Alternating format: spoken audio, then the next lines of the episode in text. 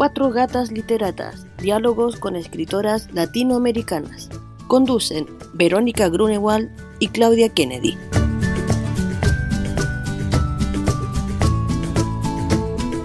Hola, buenas tardes, ¿cómo están? Hola, hola, pero...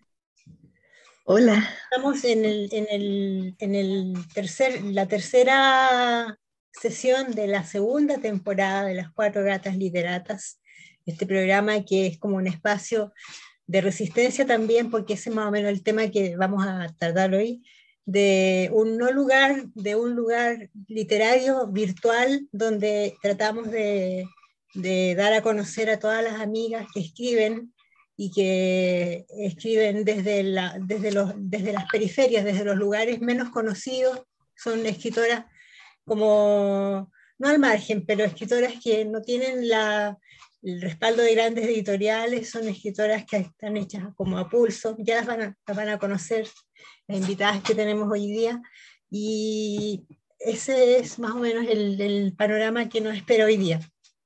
Hola Claudia.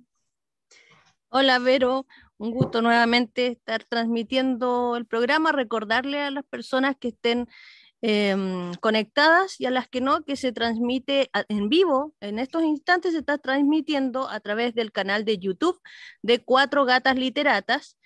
Y, nada, pues recordarles que se suscriban a nuestro canal de YouTube, porque eso va a traer ciertas mejoras, quizá algún regalito por aquí, por allá, algún seguidor, eso lo vamos a ver dependiendo de cómo se vayan portando con nuestra eh, hermandad de, de, mujeres escritoras. Y nada, eh, estamos con Marcia Enríquez y Dana Hart, las escritoras, mencionaba Verónica. Eh, un gusto, Marcia y Dana, que estén hoy día con nosotros. Hola, hola, muchas gracias por la invitación. Bienvenidas. Oh, hola, lo mismo digo, gracias. ¿Qué les parece? Quiero saludar a María José Navia, que es una escritora chilena, que es finalista del premio José, Rivera del Duero, que es, en su séptima versión es uno de los premios más importantes del planeta de las letras, de los cuentos en, en habla hispana. Ella es una de las cinco finalistas y cuatro mujeres y un hombre, un cubano, una mexicana, una boliviana, una argentina y María José Navia, que es chilena.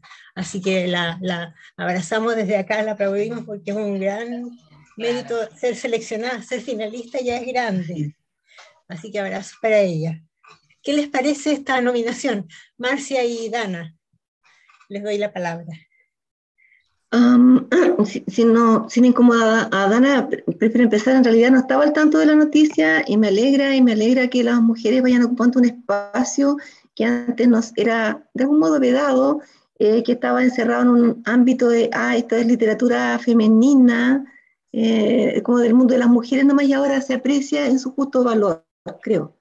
Eh, o por lo menos para llevar las cosas. No se trata de hacer las cosas mejor que los hombres, se trata de hacer las cosas desde un punto de vista de la mujer que, que ofrece algo distinto en muchos casos eh, y, y, que presenta nuevas opciones. A mí eso, eso me pone muy contenta.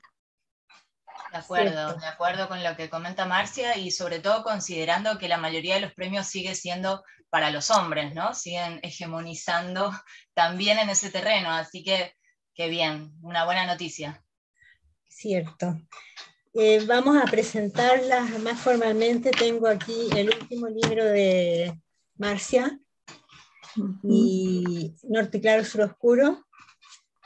ella eh, estuvo invitada en la primera temporada y ella nos dijo, estoy trabajando en este libro. Y como es tan aplicada, aquí está el libro. Así lo, presentó, lo presentó a fines de enero eh, y es una, vamos a, a conocerlo un poquito más ella es Marcia Enrique Bustamante, licenciada de Magistra en Química por la Universidad de Chile, doctora en Química por la Universidad de Santiago de Chile, donde se desempeña como docente. Es autora de los libros como Austenita Retenida del 2018, de Santiago Nosales, que son relatos urbanos y no, tan, no tanto, del 2018 también, y el libro de divulgación científica La Ruta del Big Bang, el universo en clase turista, del 2019. Su, su, primer, su primera novela, Norte Claro, Sur Oscuro, incursión en la ficción histórica.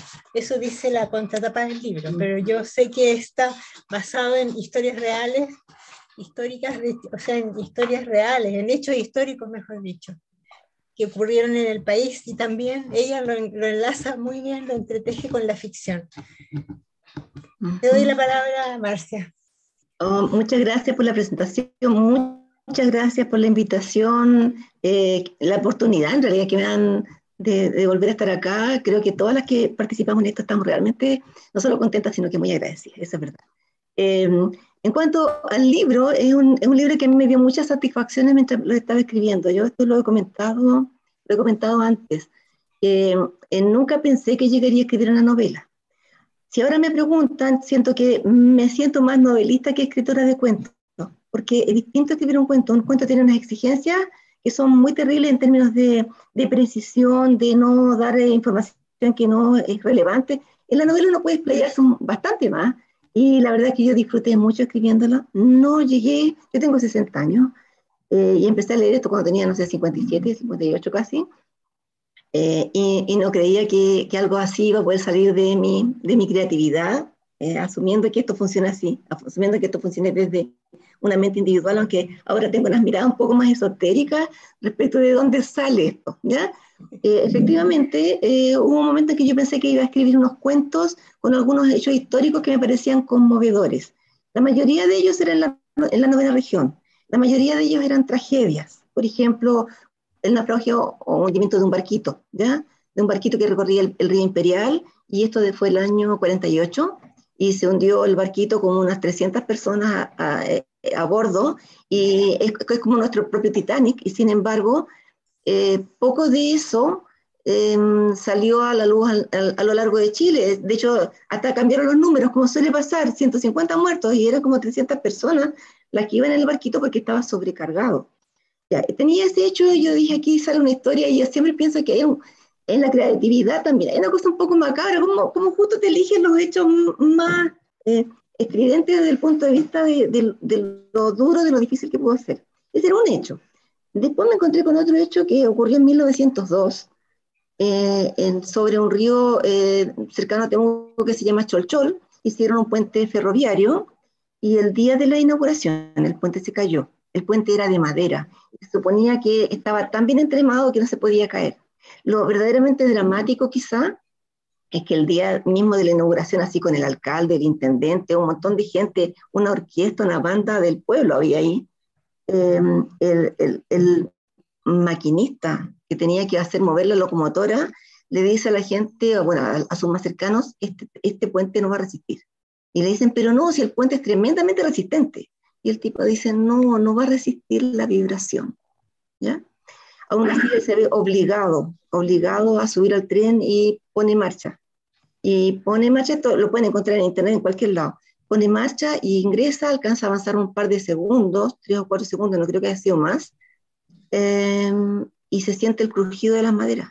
Y se cayó con, con él, con, la, con los ingenieros que iban a bordo, eh, con, con, con, los trabajadores eh, que, que, habían eh, trabajado en, en hacer el, el puente. En fin, es una historia dramática tenía dos hechos, pero cuando me di cuenta que podía conectarlos con un hecho mayor fue cuando recordé al verlo también en internet la tragedia de Kironki, porque eso ocurrió en 1986, yo tenía 25 años, debería acordarme, creo que es lo que más me impactó, debería acordarme, debería acordarme, y sin embargo, ahora lo, es como un hecho que ya lo he incorporado, pero en ese momento no me acordaba para nada. Y en algún momento pensé, claro, esto ocurrió un año después del caso de Goya y ocurrió un año antes del atentado de Pinochet. Y en ese tiempo, eh, es terrible decirlo, pero pensábamos que muchas de las cosas que nos decían eran mentiras y las estaban usando en contra de la gente. Entonces era, era como, como tal vez eso, eso, eso, hizo que quedara no anclado en mi mente un recuerdo tan dramático. ¿ya? Murieron muchas personas en ese accidente y también el gobierno del momento, que era la dictadura, eh, le, dio, le dio menor importancia. No, son como 50 muertos, claro, los demás pueden haber muerto después. Lo que estoy diciendo es que logré unir 1902, 1948, 1986, y yo dije, tengo una historia, tengo una historia en el tiempo. Eh, muy bien. ¿Perdón? muy bien con la, con, con la, con la, personaje. La, con, con, el personaje, claro, de, por ejemplo, la, la diferente, la, la, niña diferente. La niña diferente, sí. Eh, lo, lo, cierto es que no le, no le puedo contar el libro ahora porque en realidad ya me entusiasmo y me parece bien que la Vera haya interrumpido porque yo le puedo estar dando la lata quizás cuánto rato, Pero de ahí surge, de ahí surge. Te podría contar más detalles en otros momentos de cómo eh, termina construyéndose esta historia, pero todos los hechos eh, personales, lo que le pasa a los personajes es ficción, ¿ya? Pero está anclado en hechos reales. O sea, es como los accidentes, las tragedias, los dramas, los gobiernos, los malos gobiernos, las malas decisiones políticas pueden influir sobre la gente. ¿Qué gente? Los personajes del libro. Eso es. Genial, gracias. Vamos a continuar conversando sobre tu libro y sobre tu, tu inspiración. Vamos a conocer ahora de, de parte de Claudia que nos presente a nuestra segunda invitada. Por supuesto, Vero. Em, y, no están tan eh, alejados, mira, qué que, mágico este encuentro.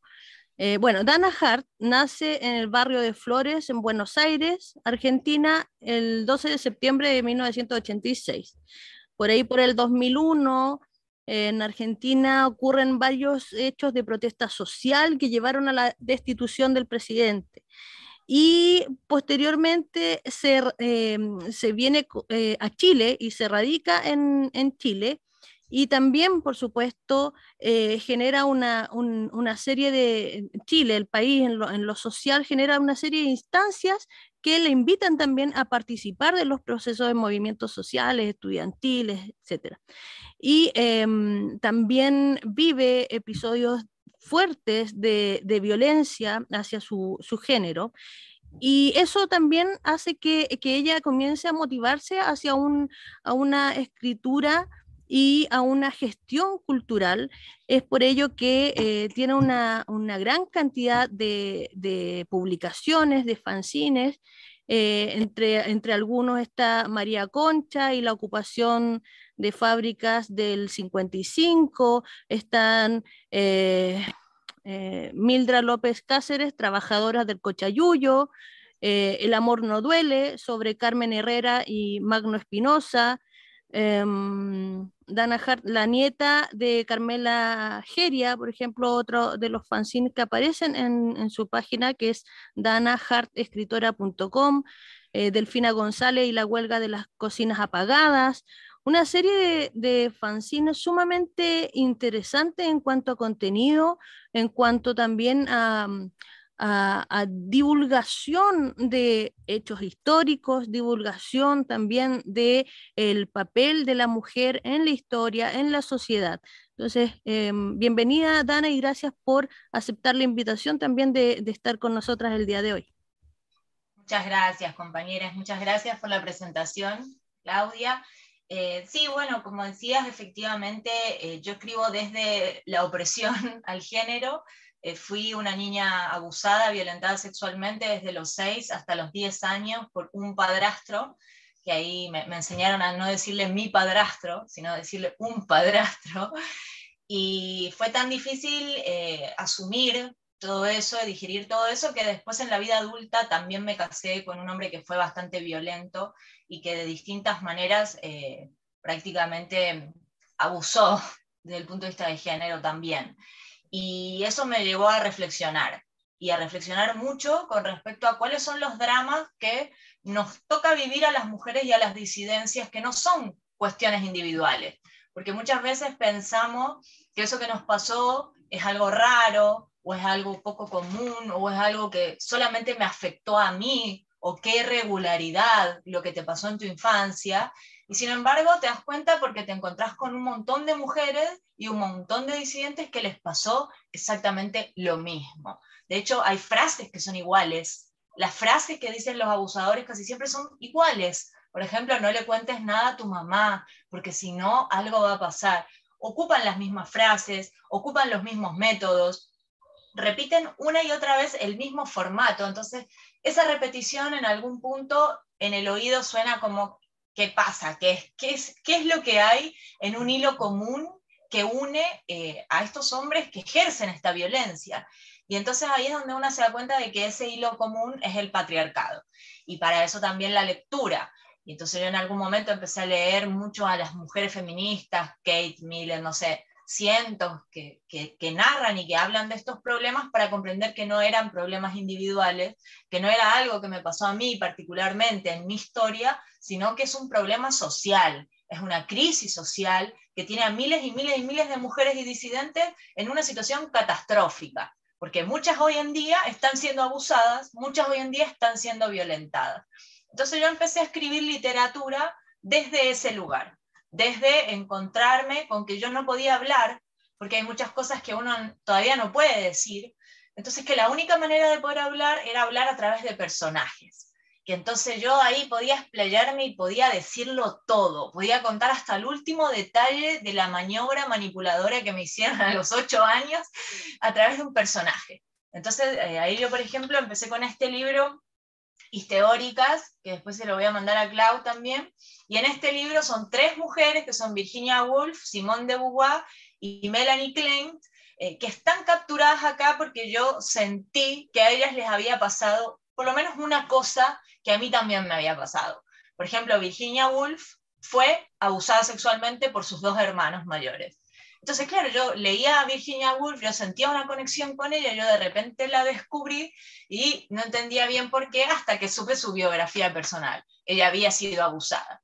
Por lo tanto, agarré a Virginia Woolf y la inventé como personaje, mi propia Virginia Woolf, niña abusada, y qué repercusiones eso le pudo haber tenido en su vida adulta. Por ejemplo, ella está diagnosticada con un trastorno bipolar, ella se suicida.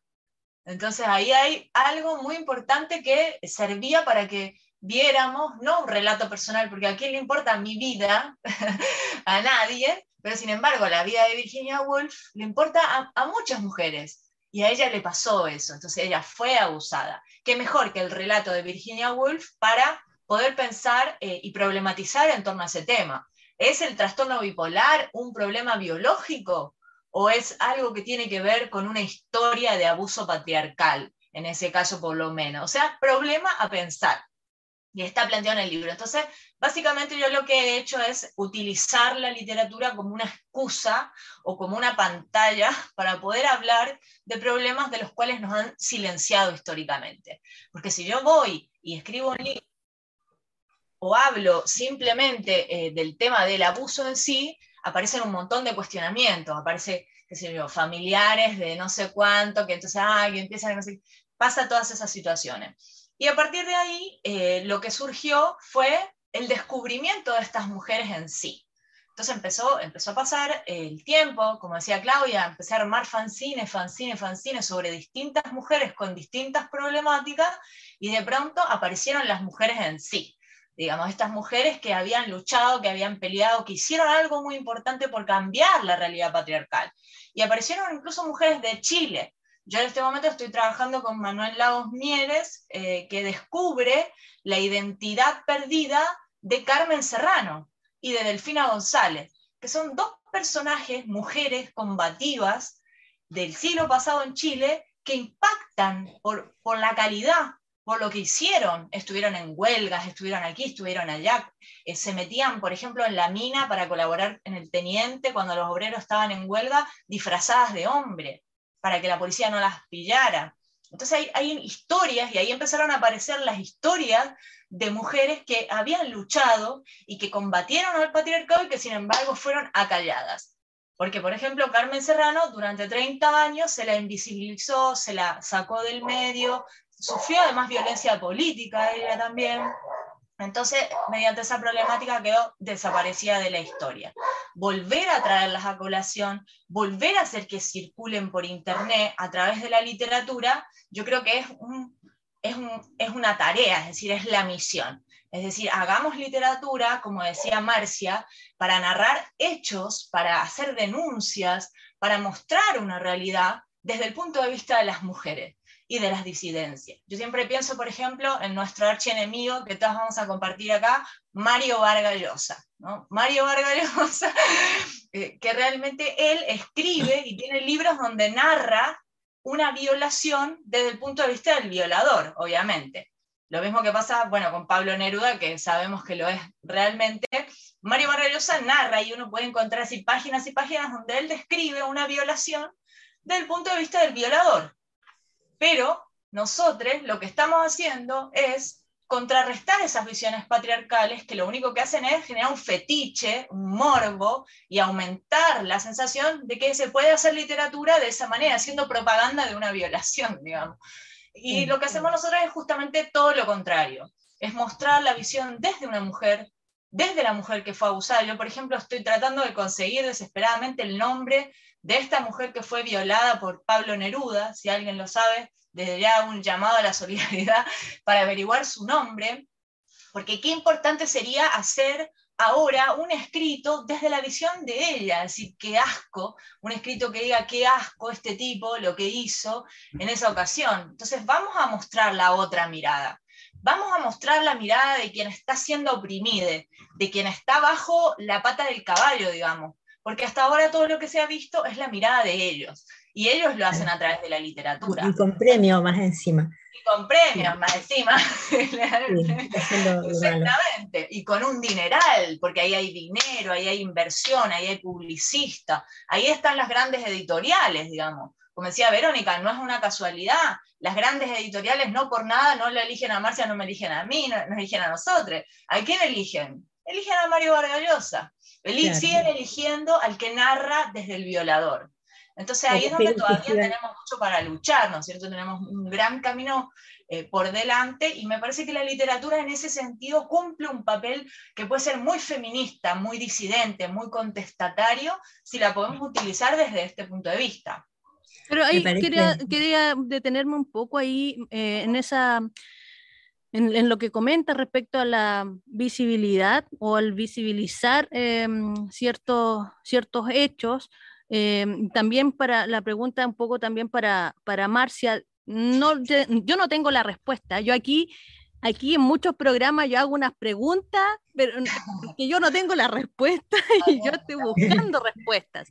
Y estamos mucho en esas paradas. Entonces, eh, es rico conversar con escritoras también para saber qué opinan respecto a eso, respecto a la labor escritural. Y en ese sentido, hay, hay algunas em, teorías que dan cuenta de que hoy en día, por ejemplo, el feminismo y la escritura en sí no debiese estar em, eh, abocada solo en, visibilizar, porque de alguna manera eh, muchos movimientos eh, feministas movimientos culturales en sí em, que, apostaban por visibilizar fueron agarradas por el sistema y se acomodaron o fue, o, fue de alguna manera esa, esa lucha que se tenía, que, que, que era eh, como no nos muestran, mostrémonos, y resulta que eso tampoco generó grandes cambios. Entonces ahí también eh, reflexiones y críticas en torno a eh, el quedarnos solo con visibilizar. Entonces la pregunta que, trato de formular es,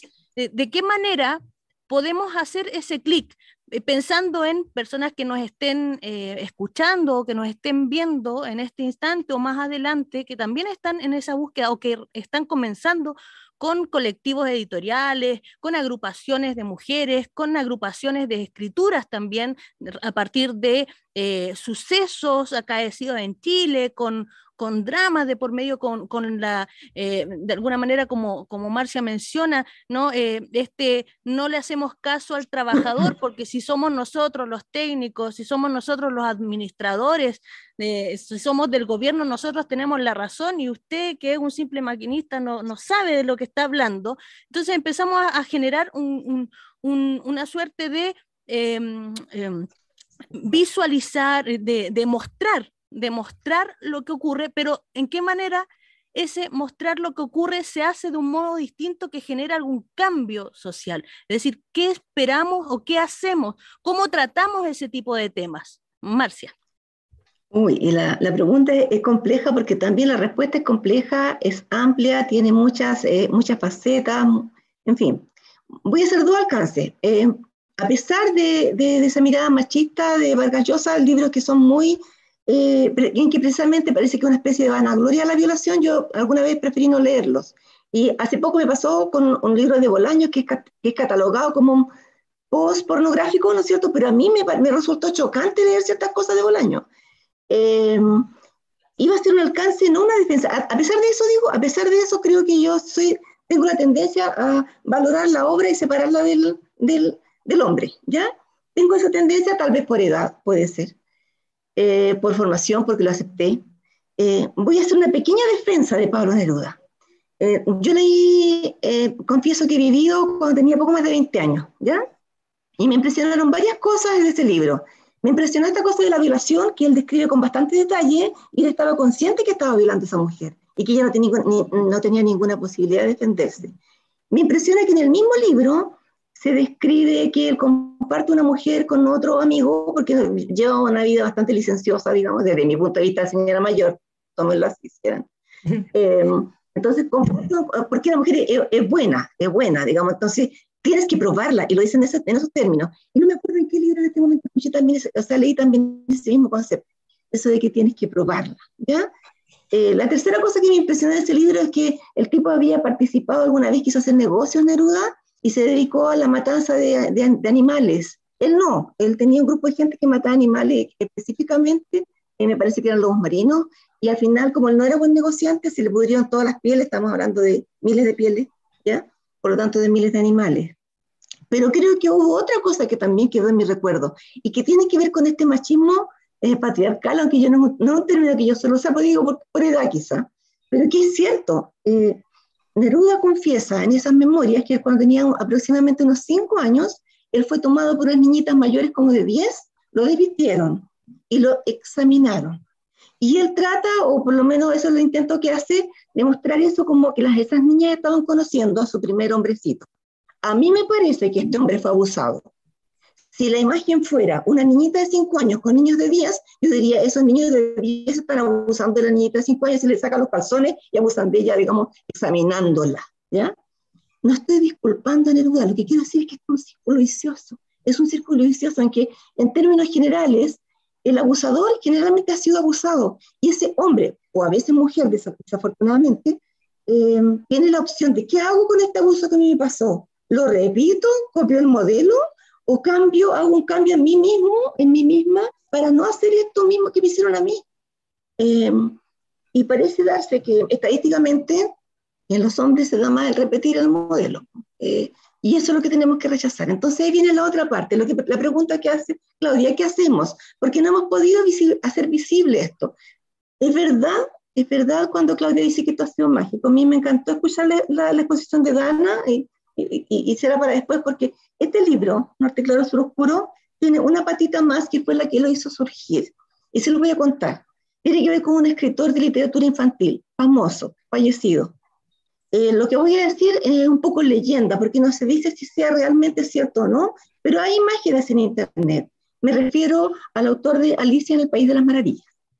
Eh, Alicia existió, era una niñita morena al que su autor, eh, Luis Carroll, le tomó muchas fotografías, fotografías raritas, ¿ya? Eh, se dice de Luis Carroll que él le pedía a los padres de niñitas, no de niñas de 10, 12 años, niñitas chicas, eh, que le permitieran eh, tomarle foto a la niña, pero con sus trajes hechos de nada. Los descendientes de Luis Carroll lo defienden y yo no lo voy a atacar, pero no tengo idea si, si esto, hasta qué punto esto puede ser cierto. Algunos lo defienden diciendo, esas niñas cuando crecieron y se hicieron mujeres, jamás lo denunciaron. Oh Dios, pero si lo que le debe costar a una mujer denunciar eh, y a un hombre tan famoso. Entonces, eh, no estoy diciendo que haya sido verdad. Sin embargo, fue el punto de partida para escribir este libro, El Norte Claro Sur Oscuro, porque esa es la patita que a mí me faltaba. Yo necesitaba un personaje. Y este personaje tenía que tener una historia. Y bueno, este libro, en una buena medida, se trata de los distintos tipos y las distintas formas de abuso, generalmente de hombres hacia mujeres, generalmente de adultos hacia niños. Así que en realidad sí, el abuso infantil también es un tema en este libro, que no digo que sea el más importante, pero es un tema. De hecho, una persona que lo leyó me dijo, tu libro o es una historia de destrucción o es una historia del abuso. Y a mí me parece que es más lo último, una historia del abuso. Y hay una coincidencia ahí que no sé si será de casualidad, pero sí, hay un poquito de magia, ¿no? Eh, bueno, entonces, ¿cuál es mi contribución cuando escribo esto? Mm, va más allá de visibilizarlo, va a hacer que cuando las personas lean y, y, y, se lo revisan, digamos, y ven en su propio entorno, hay un tema estadístico que es terrible. Un, un, tema estadístico que es espantoso, porque sí, es fácil ver cuando el agresor es un cura. Es casi más fácil cuando es un Paco, pero cuando es un familiar, un conocido de la familia, una persona querida por tu padre o por tu madre y el niño se reprime de decir nada, porque tal como decía Dana, hay un amedrentamiento o porque simplemente es que si mi familia sabe esto, mi familia se va a destruir. Y si mi familia se destruye, entonces ¿dónde quedo yo? Quedo en la calle. Mi mamá no me va a querer, mi papá no me va a querer. Y creo que los adultos en este caso tenemos que tomar conciencia del verdadero cuidado que requieren los niños.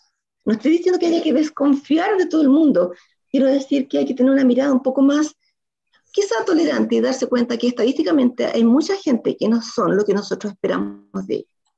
Y creerle a los niños. Porque muchas veces dicen, eh, dicen, señalan que se muestran inquietos y los papás no les creen. Las mamás, ¿cuántas mamás ha, habido que no le creen a las hijas? Y y le creen al, al, papá, al marido, al padrastro de la niña. Entonces, yo creo que Dana, Dana dijo que la, vida de ella no le interesa a nadie, pero yo creo que sí le interesa a las personas la medida en que puedan identificarse con las historias que cuentan. Entonces, eh, creo que la, la, literatura un poco eso, es sanadora, un poco eh, la literatura nos permite sacarnos las cosas y ponerlo en personaje, ponerle al personaje el peso que tengo. Entonces, eso creo que es lo, importante porque identifica, permite identificar eh, en, alguien, en un personaje, eh, que, que, otra persona se identifique. Nos estamos comunicando en clave en el fondo, o sea, diciendo todas estas cosas, pero en personajes. Y eso mm. es, como lo valioso que encuentro de la literatura. Vamos a las lecturas, ¿les parece? Claro, eh, sí, Dan. a Claudia la preguntita brevemente, que me parece muy interesante la pregunta que hace Claudia y muy importante también, porque es verdad, no podemos quedarnos en miren la opresión, sino que es necesario transformar la sociedad y también la literatura, como muchas otras cosas, tiene que ser funcional a eso. Por ejemplo, cuando nosotros escribimos eh, Delfina González y la huelga de las cocinas apagadas, claramente era eh, visibilizar lo que pasó cuando Delfina González hizo la huelga de las cocinas apagadas junto con muchos otros compañeros, pero también es decir, muchacha, vamos, huelga de las cocinas apagadas es una idea buenísima, hagámosla ahora. Me parece brillante, yo no tengo más ganas de cocinar de acá al 2025 porque estoy cansada de todo el mundo me ve y le da hambre, mi hija le da hambre, todo el mundo me ve y le da hambre. Entonces, una idea genial, una idea que nos puede servir para contestar a esta sociedad, entonces tomar acción y ayudar a transformar. Entonces, por eso me parece muy buena la pregunta. Y una cosita con respecto a lo que decía Marcia, es re importante esto, en, en, este mundo, en el ambiente en el que nos estamos moviendo, hay respeto si estamos en desacuerdo o no tenemos la misma visión sobre Pablo Neruda, no nos vamos a matar, no nos vamos a pelear, no nos vamos a insultar. Tenemos diferencias, cada uno tiene su pensamiento y yo no voy a tratar de convencer a nadie y nadie me gustaría que me trate de convencer a mí porque nos respetamos a Pablo Neruda no, pero entre nosotros nos respetamos. Entonces eso es súper importante. Sí hay que revisar algunos datos. Por ejemplo, el 80% de los abusos sexuales actualmente ocurre en el hogar. Efectivamente, es el padre, es el padrastro, es el tío. Y además, una de cada cuatro niñas son abusadas durante la infancia y solamente uno de cada 17 niños varones. Por lo tanto, no da el cálculo. Quiere decir que los hombres cuando son grandes y son violadores, no necesariamente fueron abusados o violados, porque no da el cálculo. Tendría que ser que las mujeres fueran violadoras de grandes, porque fueron una de cada cuatro. Los hombres no da el cálculo. ¿Por qué son violadores? ¿Por qué son abusadores? Porque es una sociedad patriarcal que les enseña y los socializa desde muy pequeños a que ellos son los dueños de todo. Son los dueños de la tierra, de las vacas, de las mujeres, de los críos y de todo lo que existe, de donde ve el sol. ¿Se vieron cuando caminan? Hasta cuando caminan se nota que van pisando todas las plantas que están alrededor. Entonces eso es re importante, es una sociedad patriarcal que los educa de esa manera. Ese punto nada más. Muchas gracias. Sí, pues son, somos objeto de su uso. Es, así se ha enseñado. Eh, gracias, Dana y Marcia. Y como decía Vero, comencemos con las lecturas y eso vinimos. No nos vamos, después nos quedamos más ratito ahí conversando algunas cosas, pero mm, por tiempo, digamos. Em, quería comenzar con Marcia, que nos pueda compartir, no sé si va a ser algo de su, de su novela, algún extracto. Sí, bueno, todo decir que concuerdo plenamente con Dana. Creo que una de las cosas importantes eh, al margen de que uno puede pensar distinto, pero también puede cambiar de opinión. En muchos momentos de mi vida en que yo cambié de opinión, ¿ya? Eh, y uno revisa de nuevo los datos y todo eso es válido, pero aun cuando no cambie de opinión, creo que es súper importante poder expresarla sin que eso nos transforme en enemigos. Eh, la verdad es que yo elegí un párrafo, eh, ustedes me dicen cuándo lo corte, de la novela, pero pensando en que, pensando en que eh, sin dar demasiado contexto, se entienda. Es un personaje de la novela, un personaje más, no necesariamente lo que llamaría yo el personaje central, pero porque la novela tiene una línea central y tiene historias colaterales, o laterales, perdón, y historias laterales dentro de la misma historia central y, otras que contribuyen por los costados. Bueno, esta, esta es parte de, es casi al final del libro lo que voy a leer. Eh, y bueno, y lo elegí porque me parece que el contexto es bastante claro sin que uno tenga que decir demasiado. ¿ya? Eh, capítulo 22, 1973-1974. Una lluvia fina se dejaba mecer lentamente y humedecía el aire de la mañana. Su ventana daba hacia el norte. Levantó el visillo y la luminosidad intensa se filtró por sus pupilas aún dilatadas en la oscuridad del cuarto. Norte claro, sur oscuro. Se restregó los ojos. Recordó haber soñado con que asistía a un discurso del presidente, pero no era el chicho. Fue un sueño extraño.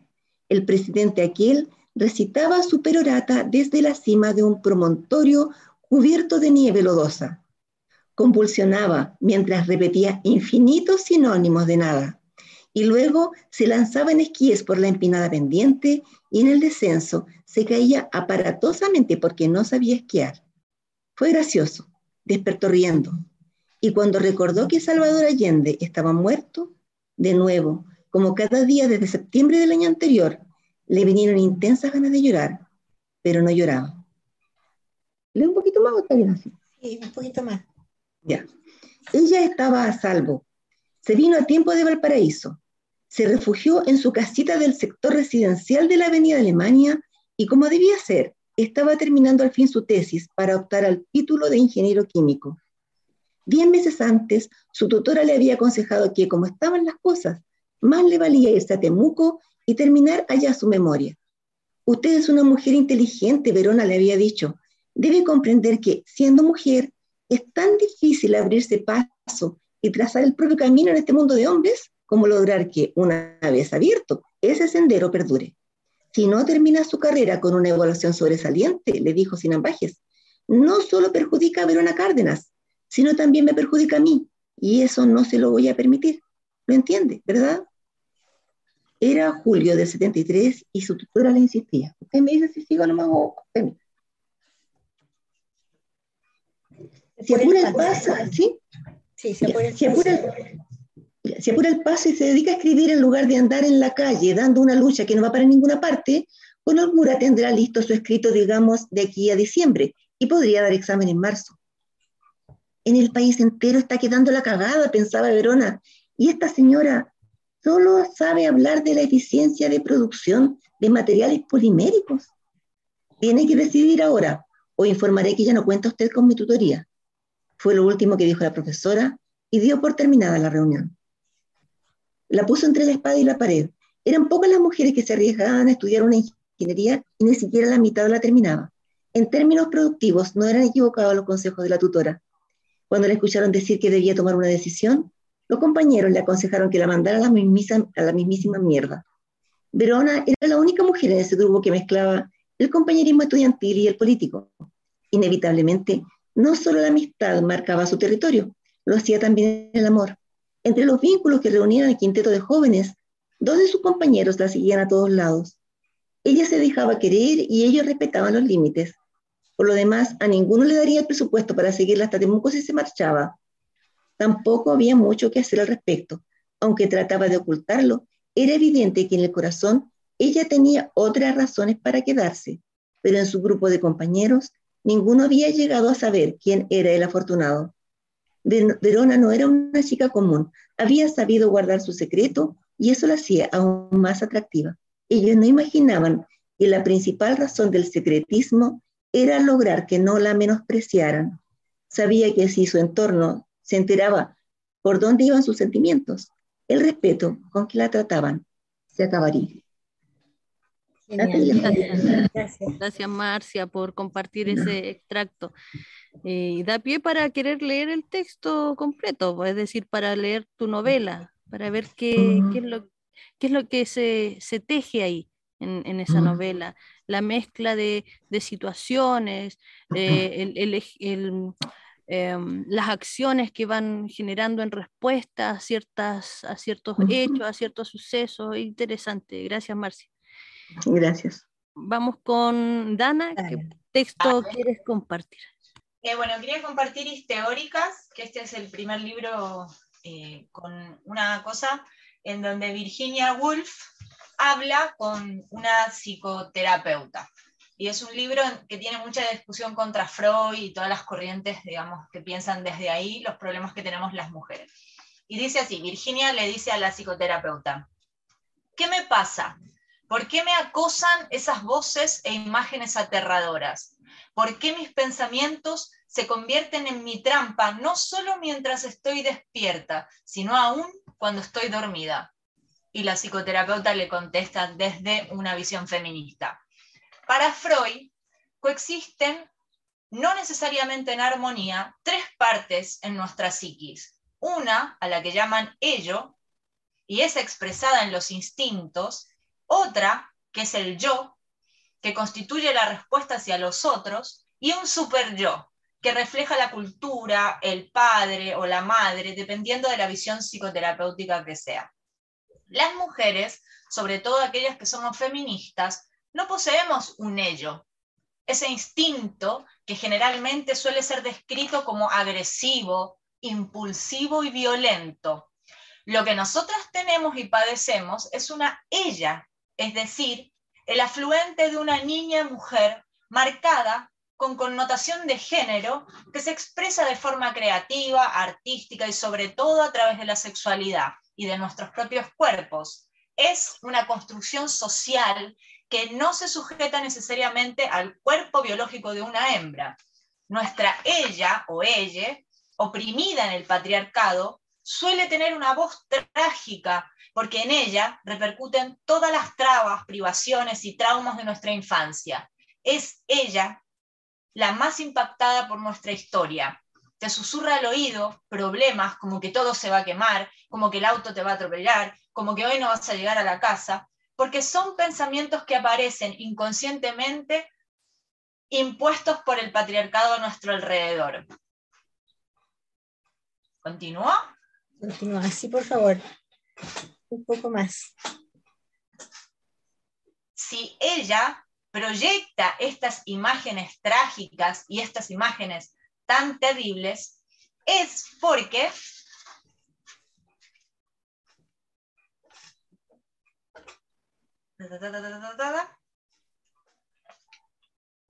está determinada por un entorno que es patriarcal. Y quisiera saber si pudiera terminar yo con una última eh, frase de acá, porque es como un final de este otro libro que se llama Decidir es tu derecho, que también ahora salió muy reciente. Y para terminar dice así, Él no está, pero el sol entra por la ventana. Mañana será un día nuevo, con un abanico de posibilidades la soledad no es estar sola, el vacío no se llena con una intoxicada humanidad patriarcal. Nos impidieron tomar el cielo por asalto. Obligadas descubrimos que no había cielo, así que decidimos tomar por asalto el régimen patriarcal. Gracias, Ana. Porque quería terminar con lo de, ¿no? Contra el régimen patriarcal.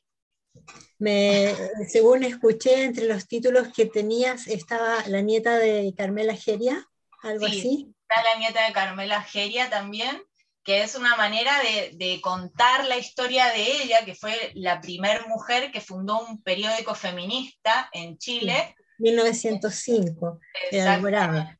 Exactamente. Entonces es una manera de contar su historia a través de la mirada de una mujer actual, que es su nieta. Y justamente hay una foto en donde aparece ella con su nieta y su otro nieto al lado. Así que es desde la mirada de la nieta que ojalá un día la podamos contactar también, conversar con ella para que, para que cuente más sobre, sobre Carmela Geria, que es muy importante también en la historia de, de Chile, ¿verdad? La historia de, cómo, se, cómo ganamos nosotras los espacios, porque están, son los, los, granitos de arena que pusieron mujeres antes, que vinieron las que después firmaron en 1949 la, la, el derecho a voto, por ejemplo.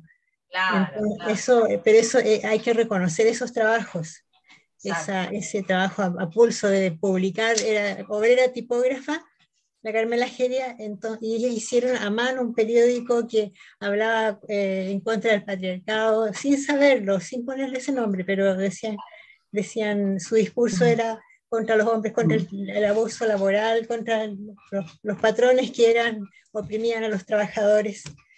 Eso es los granitos de arena que han puesto muchas mujeres a lo largo de la historia de, de esta resistencia. Vamos a hablar ahora de los espacios de resistencia, eh, como por ejemplo em, los espacios de resistencia que, que hemos, hemos, conocido de los emprendimientos que, que llamábamos, llamábamos emprendimiento, pero decidimos llamarle espacio de resistencia porque están a medio camino entre lo, que se quiere, lo que se espera de ellos, que sean reciban asistencialidad y con la etiqueta de vulnerables, y lo que quieren las, las personas que están ofreciendo estos espacios de resistencia, que es fortalecerse. Entonces, eh, en, ese, en ese tránsito, en ese, entre esas dos veredas, transitamos quienes estamos eh, ofreciendo estos espacios de resistencia. Y estamos nosotras, estamos hay muchas otras más eh, que podemos conocer.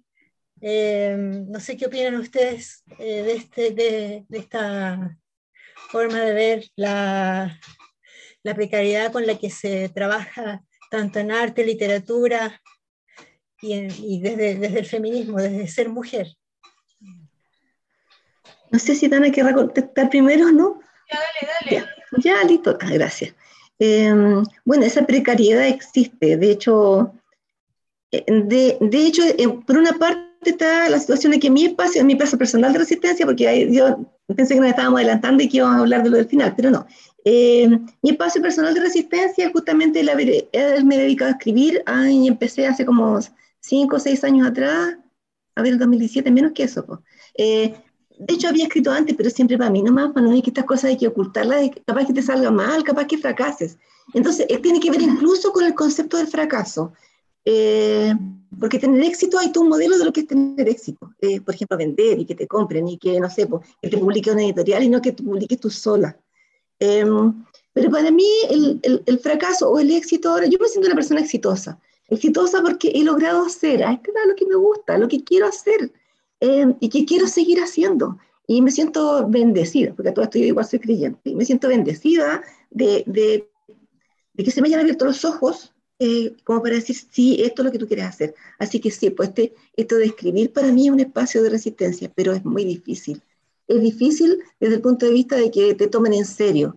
Y que te tomen en serio las personas que están a tu alrededor. Eh, no me refiero a la familia, sino que a la siguiente, la siguiente capa de contacto, ¿no es cierto? Eh, en el sentido que sí, a mí muchas personas me han preguntado, ¿y de qué editorial?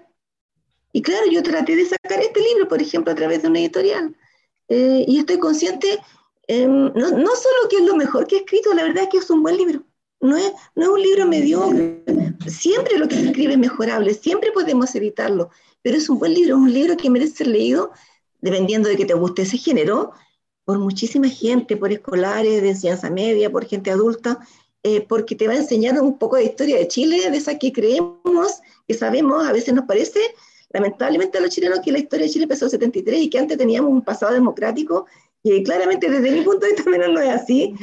Entonces, entonces enseñar eso, no, no, ni siquiera enseñarlo, proponer que la gente se entere, a mí me parece valioso. Entonces, sí, pues este, este es mi espacio de resistencia y creo que es difícil. Creo que es difícil cuando los mismos prejuicios de la gente en general, a mí, a mí me pasa más con los hombres que con las mujeres. No creo que las mujeres sea porque estén fingiendo que me dicen, no, échale para adelante nomás. Pero los hombres ponen una, cara de duda, pero si no te publicó una editorial, entonces, ¿qué estáis hablando? Y yo sé que es bueno. Eh, sé que vale la pena. Em, sé que estoy haciendo una contribución. Más con este libro que con lo que había escrito antes. Siento que lo que había escrito antes era como un ensayo. Eh, me, refiero a un ensayo de, casi de humor, casi de la cosa personal, pero, pero acá hay un trabajo más extenso, un trabajo que también es de, de investigación, porque una cosa es la inspiración, una cosa es la sensación de que estás canalizando historias e ideas, y lo otro es que te tienes que poner a investigar a concho para que todo cuadre dentro de una época histórica, para que tenga sentido lo que estás diciendo, para que ellos el análisis político no se desvirtúe en un 2x3. Así es que yo creo en la calidad de lo que hacemos las mujeres, creo que lo hacemos con mucho amor, creo que lo hacemos hoy en día más que nunca como conscientes de nosotras mismas, de que si no lo hacemos nosotros, no lo va a hacer nadie por nosotras, así que hay que jugársela nomás. Y ese jugarse es, complejo, es complejo, pero es, es como resistimos desde lo particular. Y, mm, y, y también anexando a, a esta introducción eh, que, que, entrega Vero, eh, ¿tienes algún algo que mencionar, alguna persona que también realice algún tipo de, resistencia económica, eh, algún, como se llama, ¿no? emprendimiento, que estamos sacándole como esa palabra, buscando eh, otro sentido y, y, por eso llegamos al, al, término de espacio de resistencia también. ¿Quieres mencionar a alguien para que puedan, podamos hacerle eh, promoción? La verdad que sí, yo tengo dos sobrinas, bueno, en realidad una sola es mi sobrina, la otra es su pareja, ¿ya? Em, y ella trabaja desde que empezó la pandemia, eh, están haciendo diversas cosas, eh, Em, pero una de las más importantes es justamente esta cosa artesanal, y lo hace una de ellas, la pareja de mi sobrina, ¿ya? Y mi sobrina es la que vende, hace la promoción, hace los live y cosas de, de, hacer concursos para que les vaya mejor, y sí, pues, resisten con eso, ¿ya?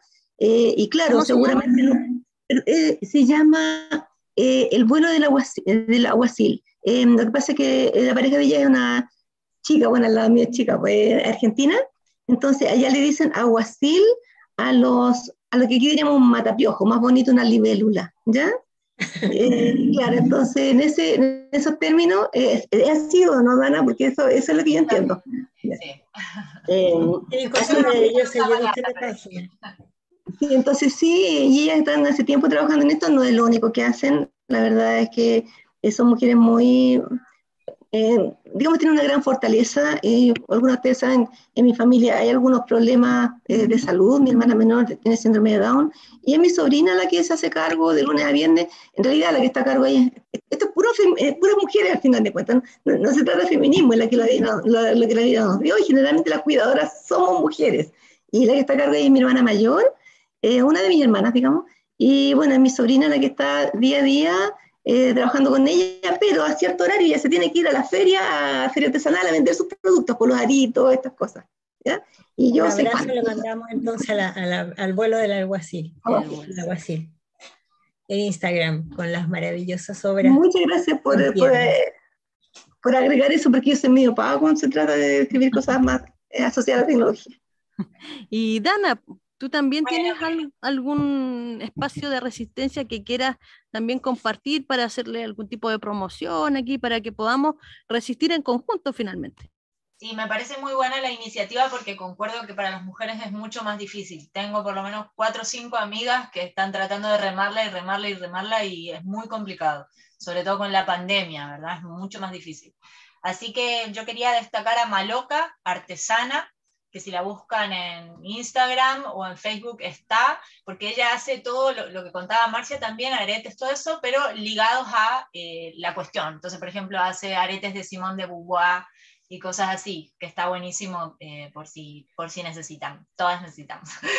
y eh, a quien más quisiera destacar también es a Mariposa Blanca, porque ella también está así, tal cual, Mariposa Blanca, ese es su nombre, eh, y ella también tiene una hija, Luana, pequeñita, y la vemos, si ustedes la incorporan, la van a ver que la rema y la rema y la rema, y tiene, ahora puso un espacio cultural en su propia casa para mujeres disidentes, así que yo también la recomiendo, vende jabones, vende todo, vende clases de canto, ella hace clases de canto, así que la recomiendo también, a, a ellas dos desde su espacio de resistencia.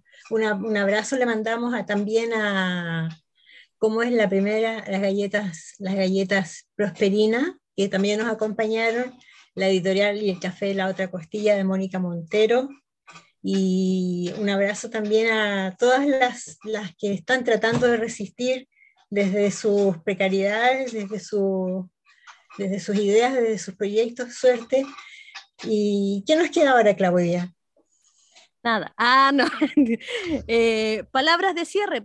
Eh, le damos la palabra a Marcia y a Dana si quieren algo que, quedó pendiente, algo con lo que quieran cerrar. Ya estamos terminando la transmisión. bueno, parece que todas las veces yo me tomé primero la palabra, pero no era mi intención. eh, solo dar las gracias, solo dar las gracias y efectivamente, como este es mi propio emprendimiento, le, escribí también, decirle que si acaso alguien, alguna persona se entusiasma y quiere adquirir el libro, no se va a decepcionar. Eso, danos, deja tus datos. Para, mí es importante. sea mi correo o mi Instagram, Marcia Enrique Bustamante, eh, arroba Marcia Enrique Bustamante, mi Instagram. Y, mi correo marcia.enriquez arroba usage.cl porque trabajo en la usage. Eso.